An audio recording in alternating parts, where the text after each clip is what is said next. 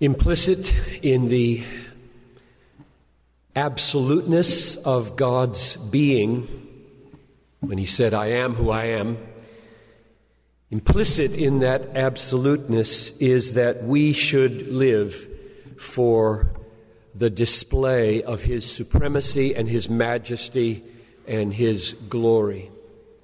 His very being implies that that's what our lives should be about. And explicit in the Word of God is the implication that all creation and all redemption, all providence is unto the praise of the glory of the grace of God. So we are to exist unto, for the purpose of praising, displaying, making known the glory of the grace of God. That's Ephesians 1 6. So implicit in his being and explicit in the word is that humanity exists to display the glory of the grace of God. That's why you exist. And everybody in your churches exists, and everybody on this planet exists. Yet, that is not why many churches manifestly exist. David Wells has written this sentence, which sobers me. It is this God, majestic and holy in his being, who has disappeared from the modern evangelical world. Lesslie Newbigin, being quoted in uh, Christianity Today about 10 years ago, gives the British angle on that kind of sentiment. Here's what he says I suddenly saw that someone could use all the language of evangelical Christianity, and yet the center was fundamentally the self my need of salvation. And God is auxiliary to that. I also saw that quite a lot of evangelical Christianity was can easily slip, can become centered in me and my need of salvation and not the glory of God. And oh, how we have slipped. How many churches today would it be true that the dominant experience is the precious weight of the glory of God? The dominant sense. You go here, you leave here, and it's the weight of the glory of God. That's the main thing. John Calvin, in his own day, saw this as the fundamental problem with the Roman Catholic Church of his day. Beneath everything else, this was the problem. In 1538, the Italian Cardinal Sadolet wrote to the leaders of Geneva, Reformation Center, trying to win them back to the Roman Catholic Church, beginning with a long conciliatory excursus on eternal life. Calvin wrote his response in six days in the fall of 1539, and his response is important because early in his ministry and it signals the fundamental issue for him in his reform labors over against the Roman Catholic Church. He had quarrels on justification, quarrels on priestly abuses, transubstantiation, prayers to the saints, papal authority. Those were not the most fundamental issue for Calvin. All of them came in for discussion in that response to Sadolet. But there was something more central, more deep, that relates to this issue, namely the centrality and supremacy of the majesty of the glory of God. You shift that from the center, and everything goes wrong. So he says this key sentence to the cardinal concerning that long conciliatory excursus on eternal life. Your zeal for heavenly life is a zeal which keeps a man entirely devoted to himself and does not even by one expression arouse him to sanctify the name of God. That's the fundamental issue. Even a doctrine as shared and as precious as eternal life can be so skewed as to displace God at the center and God as the goal. That was Calvin's chief contention with Rome, and it would be, I believe, his chief contention with the evangelical church and Rome today. Comes out over and over and over again. So, what he says positively to Sadolet and to us, and it is the mission of his life, he says, set before man as the prime motive of his existence zeal to illustrate the glory of God. That's what I think we should write as the banner over Calvin's life. Zeal to illustrate the glory of God. Benjamin Warfield said of Calvin, No man ever had a profounder sense of God than he. I would just plead with you get a profound sense of God.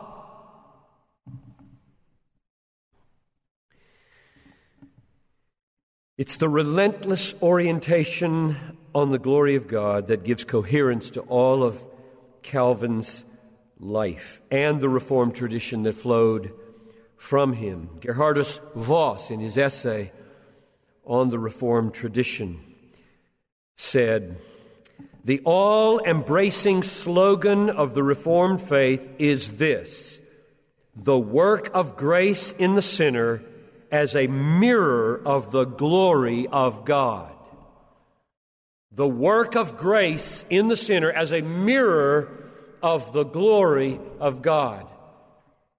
I hope it will be said of your life when you have a stone written on your grave he was a mirror. He labored in all his ways to be a mirror of the glory of God.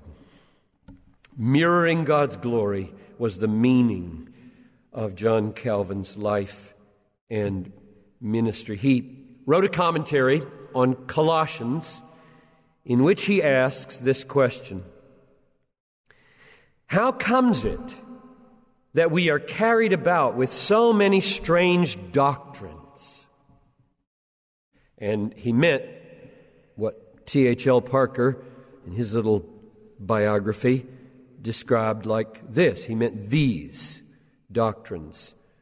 Rome had destroyed the glory of Christ in many ways by calling upon the saints to intercede when Jesus Christ is the one mediator between God and man by adoring the Blessed Virgin when Christ alone shall be adored, by offering a continual sacrifice in the Mass when the sacrifice of Christ upon the cross is complete and suffering, by elevating tradition to the level of Scripture and even making the Word of God dependent on its authority the Word of man, to the Word of man. How comes it, Calvin asks, that we are carried about with so many strange doctrines? And here's his answer because the excellence of Christ is not perceived by us.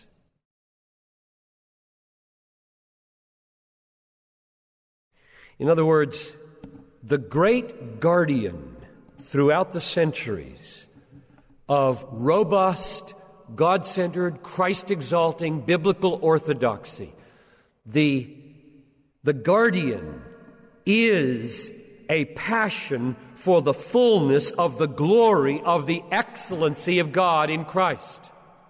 Where that central passion shifts, everything goes wrong.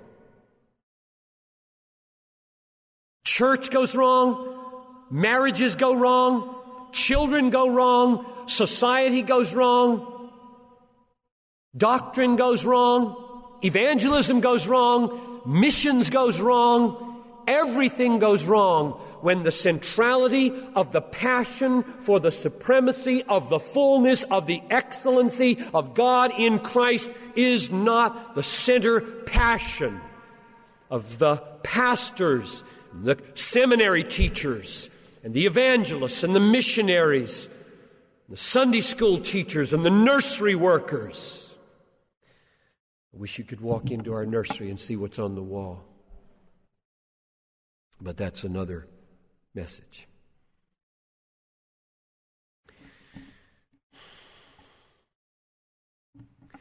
I have two questions to ask about the life and ministry of John Calvin.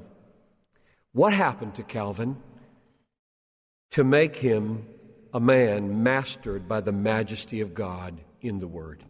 What happened? To make him a man so mastered by the majesty of God in the Word. Second question what did that produce? What kind of life and ministry did being mastered by the majesty of God in the Word produce? Those are, that's the outline of my talk, those two questions. So let's tackle the first one. What happened? Calvin was born in 1509, July 10, same day my good friend David Livingston, who's on staff with me, was married. He's always prided himself that he got married on John Calvin's birthday. That's how I remember David's anniversary. 1509, we don't know a lot, we know some.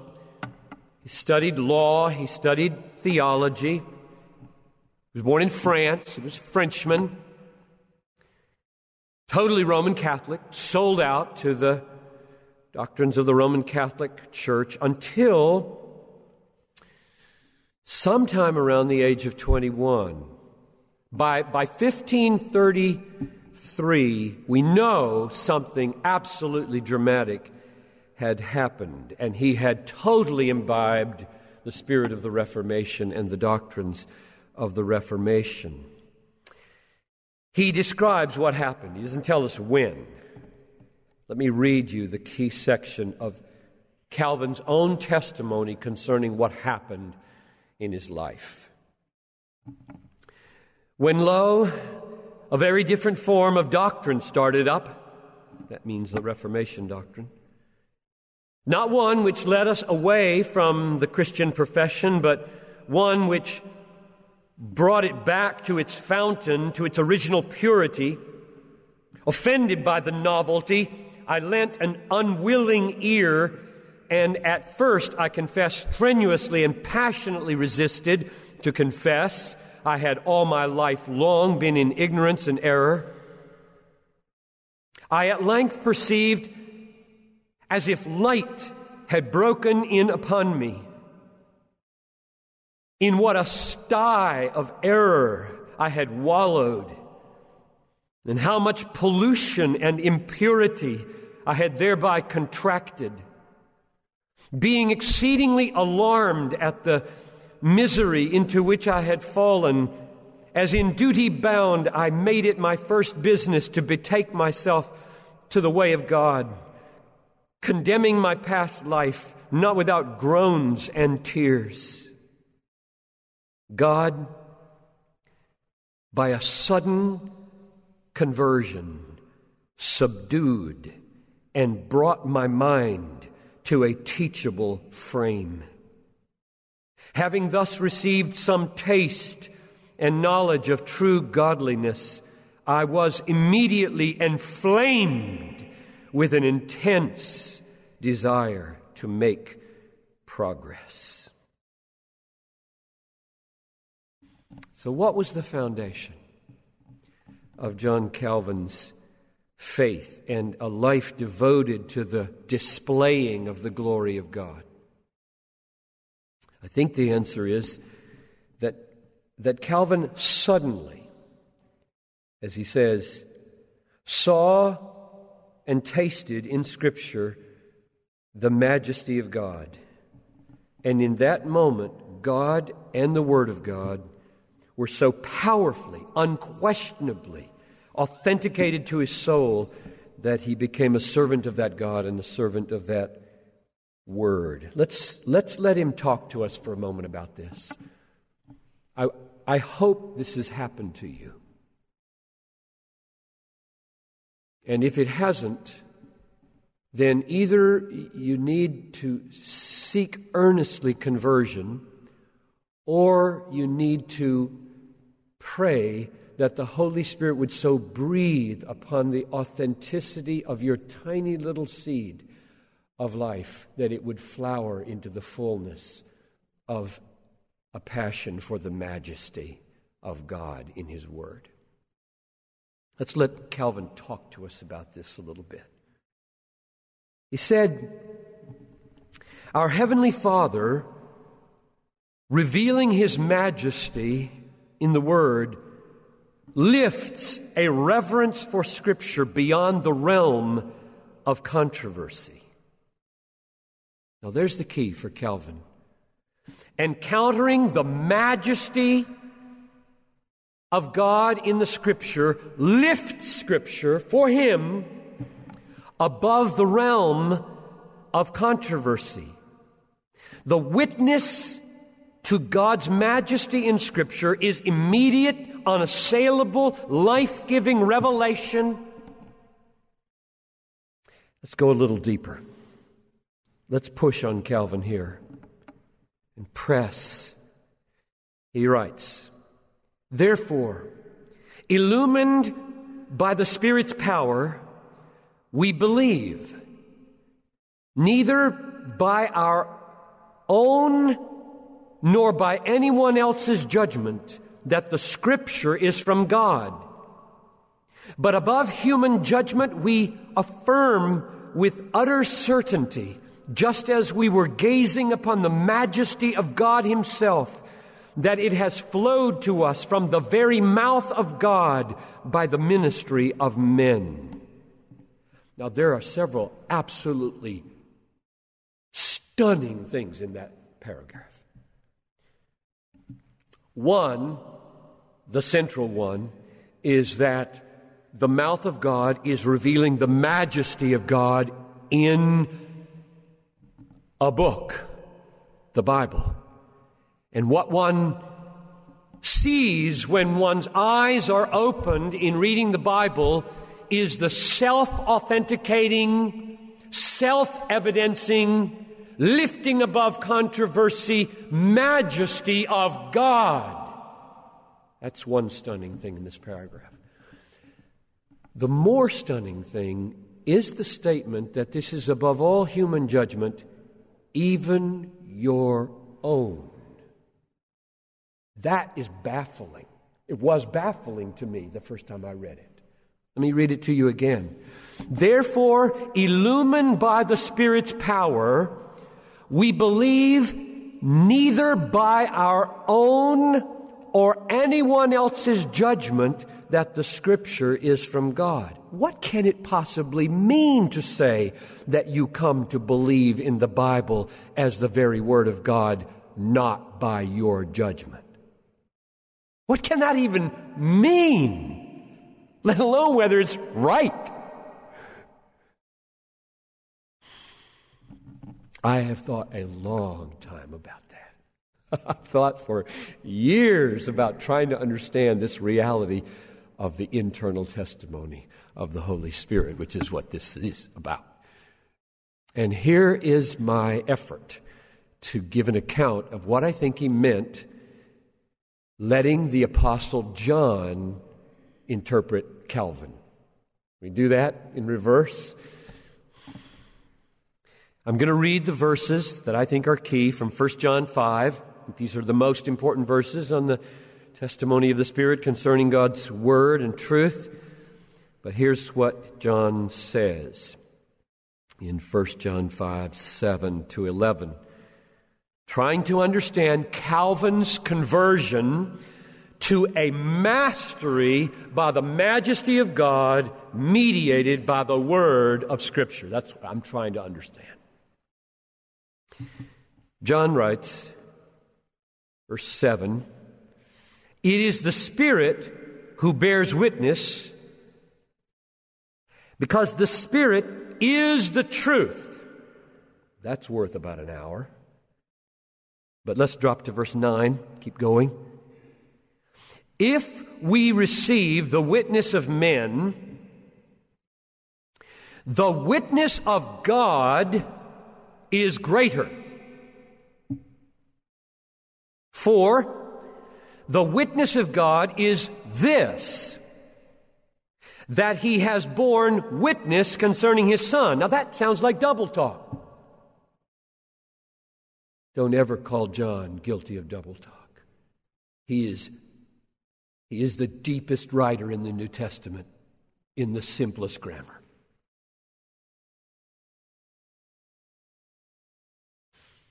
The witness of God is this. I'm, I'm, reading again what I just read. The witness of God is this that he has borne witness concerning his son.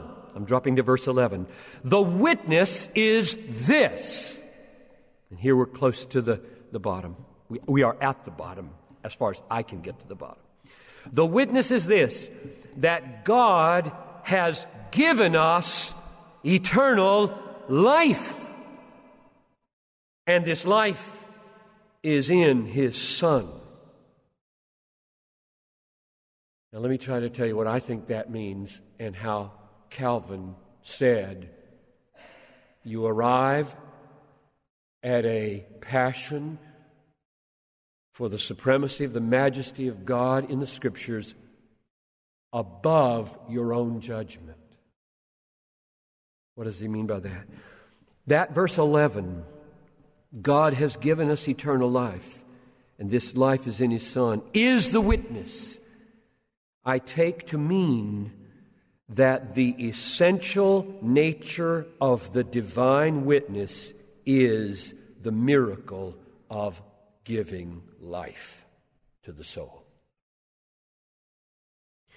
So, if you were to ask Lazarus, for example, who is dead in the tomb, how he came to be persuaded that he is live, alive, and Christ made him alive. I think he would say, There was a witness, there was a word, and the word was, Lazarus, come forth. And I knew I'm alive above all judgment by reason and excursus. I think that's what he would say. I'm alive. A word sounded in my heart, and I'm alive. That's the divine witness. You're alive by the word of God. And the, the bottom of our confidence is not any long train of argument by which we conclude that this is divine power, but we're alive. I think that's what Calvin meant.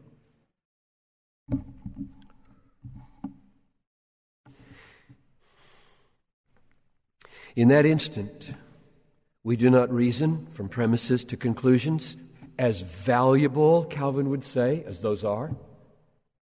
I write books. I believe in thinking. In that instant, we do not reason from premises to conclusion. We see that we are awake, and there was no human judgment that made us awake to the majesty of that voice.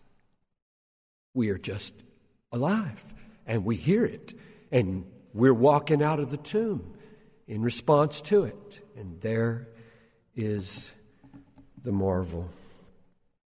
So, in his early 20s, John Calvin experienced a miracle. His blind eyes were opened by the Spirit of God, and what he saw immediately, without any intervening chain of human reasoning, was two things interwoven. One, the majesty of God, and two, the Word of God. The Word mediated the majesty, the majesty vindicated the Word, and henceforth he would be a man utterly devoted to displaying the majesty of God through the Word of God. That's my answer to question number one. What happened to this man?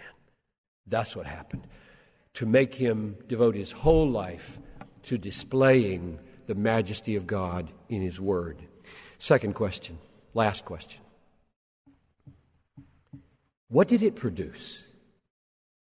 What kind of ministry, man, life, did being mastered by the majesty of God in the Word produce?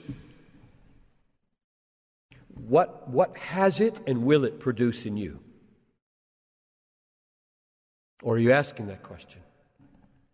What kind of pastor, teacher, Sunday school teacher, small group leader should I be if I am mastered by the majesty of God in His Word? What will it produce? What kind of husband? What kind of father? What kind of citizen? What kind of friend? You need to ask that question. What would it look like if this encounter gets bent out in life and ministry? 1536 now, he's 27 years old. An amnesty had been offered briefly in France between killing Reformation people. He went back, got his sister and his brother, and then left and never went back to his homeland ever again. And with tears wrote letters to those who were being burned at the stake for being reformed. He's on his way to Strasbourg, and he wants one thing a life of leisure to write on behalf of the Reformation. He's a scholar through and through. And God obviously had other plans. He, he wrote, I have learned from experience that we cannot see very far before us. When I promised myself an easy, tranquil life, what I least expected was at hand. Charles V and Francis I at war were moving troops, and the troops blocked his way to Strasbourg. Don't you love how God will, will turn the whole world upside down to position his pastors where they ought to be? Or cause a Roman law to be passed to get a virgin to Bethlehem? You, you don't ever know what's going on in this world. You do not ever know what is going on in this world. The macro movements of God have meanings you could never begin to fathom. And a lot of them have to do with you. And oh, how we should trust Him. So he went to Geneva instead of Strasbourg. Briefly, he hoped, and he met William Farel. And Farel came to him that night and Here's the record of what happened, written in his preface to the commentary on the Psalms. Farel, who burned with an extraordinary zeal to advance the gospel, immediately learned that my heart was set upon devoting myself to private studies, for which I wished to keep myself free from other pursuits, and finding that he gained nothing by entreaties, he proceeded to utter imprecations that God would curse my retirement and the tranquility of the studies which I sought if I should withdraw and refuse to give assistance when the necessity was so urgent. And by this imprecation, I was so stricken with terror that I desisted from my journey which I had undertaken. And the whole world was changed. History changed that night. I have delivered a few words like that to people they haven't always obeyed. I have tried to be a Farel for some people I thought should change their mind and their life. But Farel's word landed with great power. And Calvin, now, for the rest of his life, would never have tranquil studies. He would write commentaries, books, tracts, sermons, letters, all of them from now on hammered out on the anvil of pastoral life and pressure. So he took his responsibilities first in the university, professor of sacred scripture. A few months later, appointed pastor of St. Peter's, one of the three parishes in Geneva of 10,000 people in this city. The city council could see immediately that he and Farel had much clout and did not bow the knee the way they should to the secular authorities, but believed in a free church, and therefore they banished them in April of 1538. And for three years, Calvin was a pastor to 500 French refugees in Strasbourg, teaching the New Testament. May 1st, 1541, the city council thinks better of it. They can't handle this city, therefore, they remove the banishment, and Calvin faces the agonizing choice once more whether to go back, and he says, Yet, because I know that I am not my own master, I offer my heart as a true sacrifice to the Lord. Frank Thielman quoted his life motto promptly and sincerely, I offer my heart. Prompte et sincere. And he went back.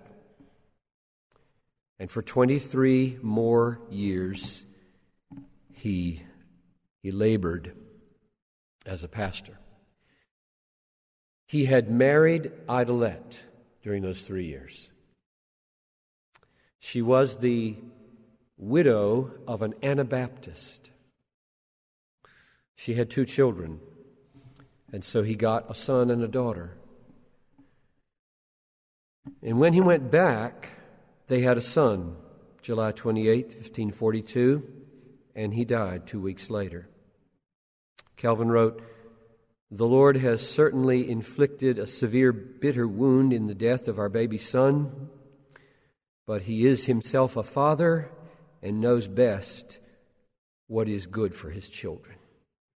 That's just a, a window in the absolute submission of John Calvin to the living God.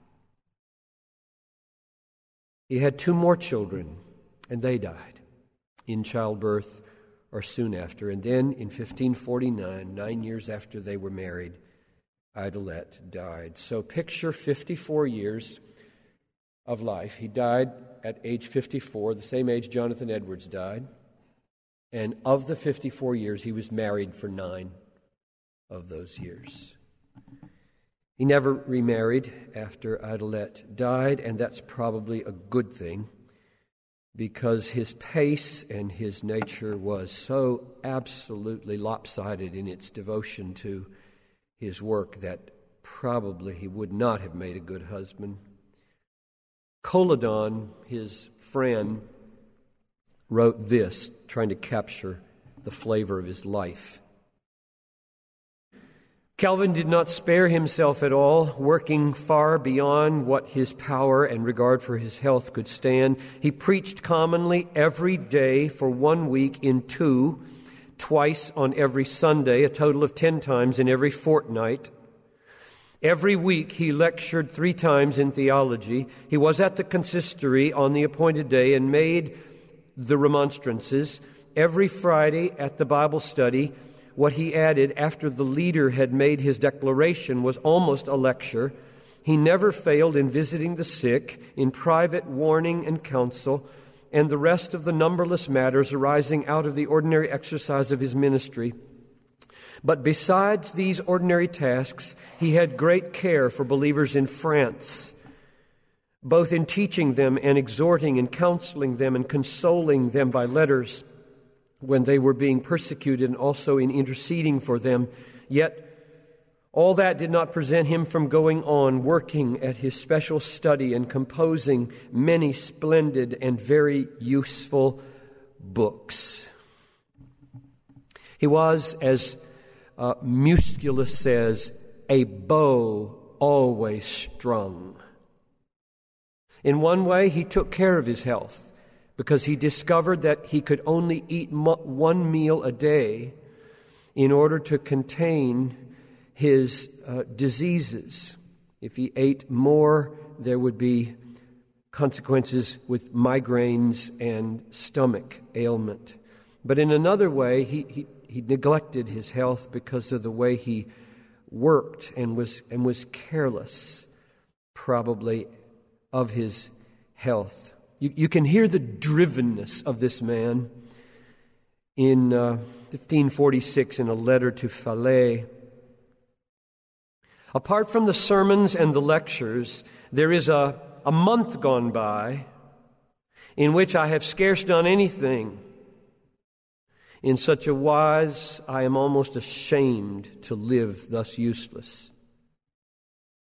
Apart from the sermons and the lectures, 20 sermons and 12 lectures in one month is a wasted month. So you can feel the drivenness of this man. His ill health was really quite sad. There was an iron constancy of will that kept him going. But in 1564, when he was 53, he described his colic, spitting of blood, his ague, his gout, his excruciating suffering from hemorrhoids, and worst of all, his kidney stones Listen to this description. These stones gave me exquisite pain. At length, not without the most painful strainings, I ejected a calculus which in some degree mitigated my sufferings, but such was its size that it lacerated the urinary canal, and the copious discharge of blood flowed. This hemorrhage could only be arrested by the injection of milk through a syringe. Those were hard days to be sick. On top of sickness, there was pressure of uh, threats from enemies. I have lived amid continual bickerings. I have been from derision saluted of an evening before my door with 40 or 50 shots of a musket troops would come, be within a half an hour of enemies. And he wrote about them in a letter to Melanchthon. Whence you may conclude that we have not only exile to fear, but that all the most cruel varieties of death are impending over us. For in the cause of religion, they will set no bounds to their barbarity. And besides sickness and enemies from without, there were so many enemies from within. The, the libertines in Geneva were unspeakable.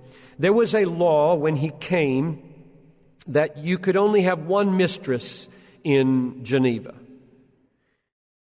And he took his stand in obviously a more biblical place and therefore ran into conflict with the libertines who considered themselves free in Christ to eat the Lord's Supper, keep mistresses. We're free. And this led to, of course, a, a tremendous and dangerous conflict. And let me just give you the quote where it came to a head. It was a critical moment the Lord's Day had arrived, the day of eating the Lord's Supper, 1553. He knew there would be a crisis and a conflict. This is very similar to Jonathan Edwards. Similar, not the same. The sermon had been preached, the prayers had been offered. Calvin descended from the pulpit to take his place beside the elements at the communion table. The bread and wine were duly consecrated by him, and he was not ready. He was not ready to distribute them to the communicants. I think that's supposed to be now. Now ready. Then, on a sudden, a rush was begun by the troublers in Israel in the direction of the communion table. Calvin flung his arms around the sacramental vessels as if to protect them from sacrilege, while his voice rang through the building These hands you may crush, these arms you may lop off. My life you may take, my blood is yours. You may shed it, but you shall never force me to give holy things to the profaned and dishonor the table of my God. And Beza, in his earliest biography, wrote After this, the sacred ordinance was celebrated with a profound silence and under solemn awe in all present, as if the deity himself had been visible among them. Now, what's the point of my pointing out physical ailments, external opposition, internal crisis? My point is simply to say that my first answer to the question, what kind of life, what kind of ministry did being mastered by the majesty of God in the Word of God produce, is it produced iron constancy in his calling. Invincible constancy was his phrase for what God required of, of ministers. And now I have one more answer to the second question what kind of life, what kind of ministry? There was a focus to this invincible constancy, and it was the focus on the Word of God. It was the Word of God that had mediated the majesty of God. The majesty of God had vindicated the Word of God, and therefore, in the constancy of devotion to the majesty of God, the Word of God must be absolutely not only central, but pervasive. And therefore, it was a life of absolutely unending exposition. Everything in his life was exposition. Everything. Tracts, the institutes, starting small, five editions, got big. Commentaries on all the New Testament books except Revelation, the Pentateuch, Psalms, Isaiah, Joshua. Biblical lectures that became commentaries on all the other Old Testament books. Ten sermons every two weeks Three lectures every week, and all of it exposition, all of it exposition of Scripture. Nothing out of his own head, at least by his own intention. He wrote in his last will and testament I have endeavored both in my sermons and also in my writings and commentaries to preach the word purely and chastely and faithfully to interpret his sacred scriptures. And of all these things, commentaries, writings, tracts, preeminent was preaching. Preeminent was preaching. On the 400th anniversary of his birth, his most voluminous biographer, and I don't know how to pronounce this name, Doumergue, perhaps? Come up to me and tell me afterwards. D O U M E R G U E. Stood in Calvin's pulpit in Geneva and said, That is the Calvin who seems to me to be the real and authentic Calvin, the one who explains all the other Calvins, namely Calvin the preacher of Geneva molding by his words the spirit of the Reformed of the 16th century. And his preaching, as the centerpiece of his ministry, was of only one kind exposition of the Word of God. He never wavered for 25 years in St. Peter's Church of Geneva to preach the Scriptures book after book. On Sunday, he always took New Testament texts except once or twice. And during the week, he would take Old Testament texts and do the expositions. I'll give you some idea of the scope of this man's exposition. I just hope that some of you young pastors at the front end of your ministry dream a dream like this. It is not a dream that will be held out to you in any church planting seminar anywhere in America. He began the book of Acts August 25, 1549, and ended it March of 1554, five years later. He moved to 1 Thessalonians, 46 sermons, then to Corinthians, 186 sermons, then to the pastoral letters, 86 sermons, then to Galatians, 43 sermons, then to Ephesians, 48 sermons, until May of 1558. Then he was so sick, there were several months which he didn't preach. And then, in the spring of 1559, he began his exposition of the harmony of the Gospels, and he died before he finished it. 159 sermons on Job during the week, 200 sermons on Deuteronomy during the week, 353 sermons on Isaiah during the week, 123 sermons on Genesis during the week. That's how the, the Reformation happened and was sustained. One of the clearest and almost humorous illustrations of his absolute devotion to expository sequential preaching was that on Easter Day, 1538, he finished his sermon, walked out, and was banished from Geneva for three years. And when he came back, September 1541, three years later, he picked up in the next verse.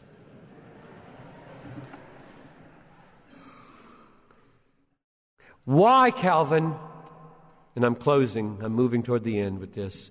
Why, Calvin, this devotion to this kind of preaching?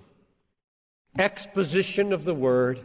And I don't think Calvin, he might, I don't think he would. I wouldn't, Stott wouldn't equate exposition with only moving verse by verse through a book.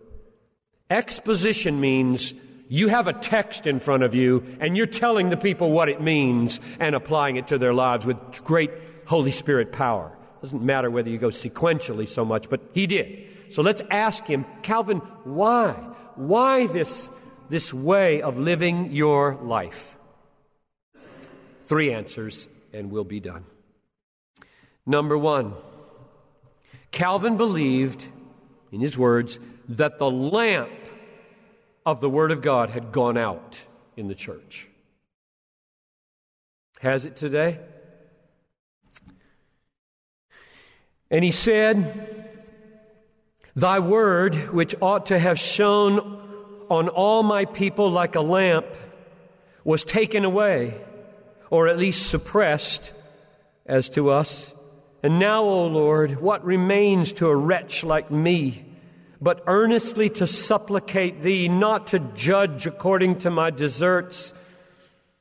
That fearful abandonment of the word of God from which in thy wondrous goodness thou hast at last delivered me. He's describing his 23 years before he discovered the majesty of God in the Word, and he describes it as a fearful abandonment of the Word of God. Ask yourself whether American churches could be scri- described as a, a famine of the word or a fearful abandonment of the word of God. Second answer.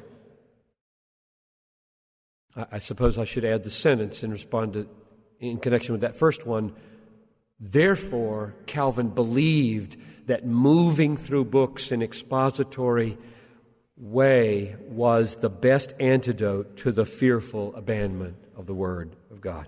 Number two, T.H.L. Parker says that Calvin had a horror of those who preached their own ideas in the pulpit. It was a horror to him that a place like this when sermons are being given would speak our own ideas. He said, when we enter the pulpit, it is not so that we may bring our own dreams and fantasies with us. He believed that expositing the Scripture book by book is the best way that the whole counsel of God could be brought to bear on the church. He wanted the majesty of God in the fullness of His justice, in the fullness of His love, and the fullness of His wisdom, and the fullness of His power. It's called Reformed theology. The fullness of the biblical witness to the whole God would come through, and He judged preaching all of Scripture is the best and safest way for that to happen. Finally, number three, my third answer. The majesty of God in His Word would best be seen through expository preaching. Here's a quote Let the pastors boldly dare all things by the Word of God. Let them constrain all the power all the glory, all the excellency of the world to give place to the divine majesty of the Word. That's the key phrase. He wanted the divine majesty of God in the divine majesty of the Word to be seen and known. And my conviction is that that is the desperate need of our day, and that this kind of preaching will never, ever disappear, even after iPods, CDs, videos, dramas, narrative stories of all kinds it will never disappear for this reason the majesty of God in His Word will summon us again and again. This is my Word. What are you doing? We may be able to go for a generation or two playing games in the pulpit, but the Word of God is going to have its say. And there will be a generation raised up that believes this again. The call of God to the ministry of the Word of God comes from seeing the majesty of God in the Word. Let me tell you how that happened for me and pray. I was teaching for six years at Bethel college, and I loved it. I am so glad there are teachers. I had some, I was one. But after six years, something began to happen in me. A rumbling, actually, it, it began slowly. I would go to church on Sunday and I would hear a good sermon and I would say, Oh, I would love to handle the word like I would go to church and hear a bad sermon, and I would say, We've got to do better than that. So, whether it was bad or whether it was good, it was a pincer on me. I got a sabbatical in January of 1979, and I aimed to write a book on Romans 9, which was published as The Justification of God all I did from January of 1979 to October of 1979 was read and study Romans 9 and everything I could read about it. Because I had to understand is this God that I think is here in his absolutely sovereign majesty, the God of the Bible, the God of the church? And on October 14, 1979, at 1 a.m. in the morning, I'm tempted to say, fire! but that would put me in the class with Pascal, and I shouldn't be there. But I will just say, after nine pages of journaling about my life and about the majesty of God in Romans 9. The word that I heard through the word, there was no voice, just through the word was, I, the God of Romans 9, in my absolute sovereignty, will not just be analyzed, will not just be explained. I will be proclaimed. John Piper, go to bed and ask your wife about it in the morning.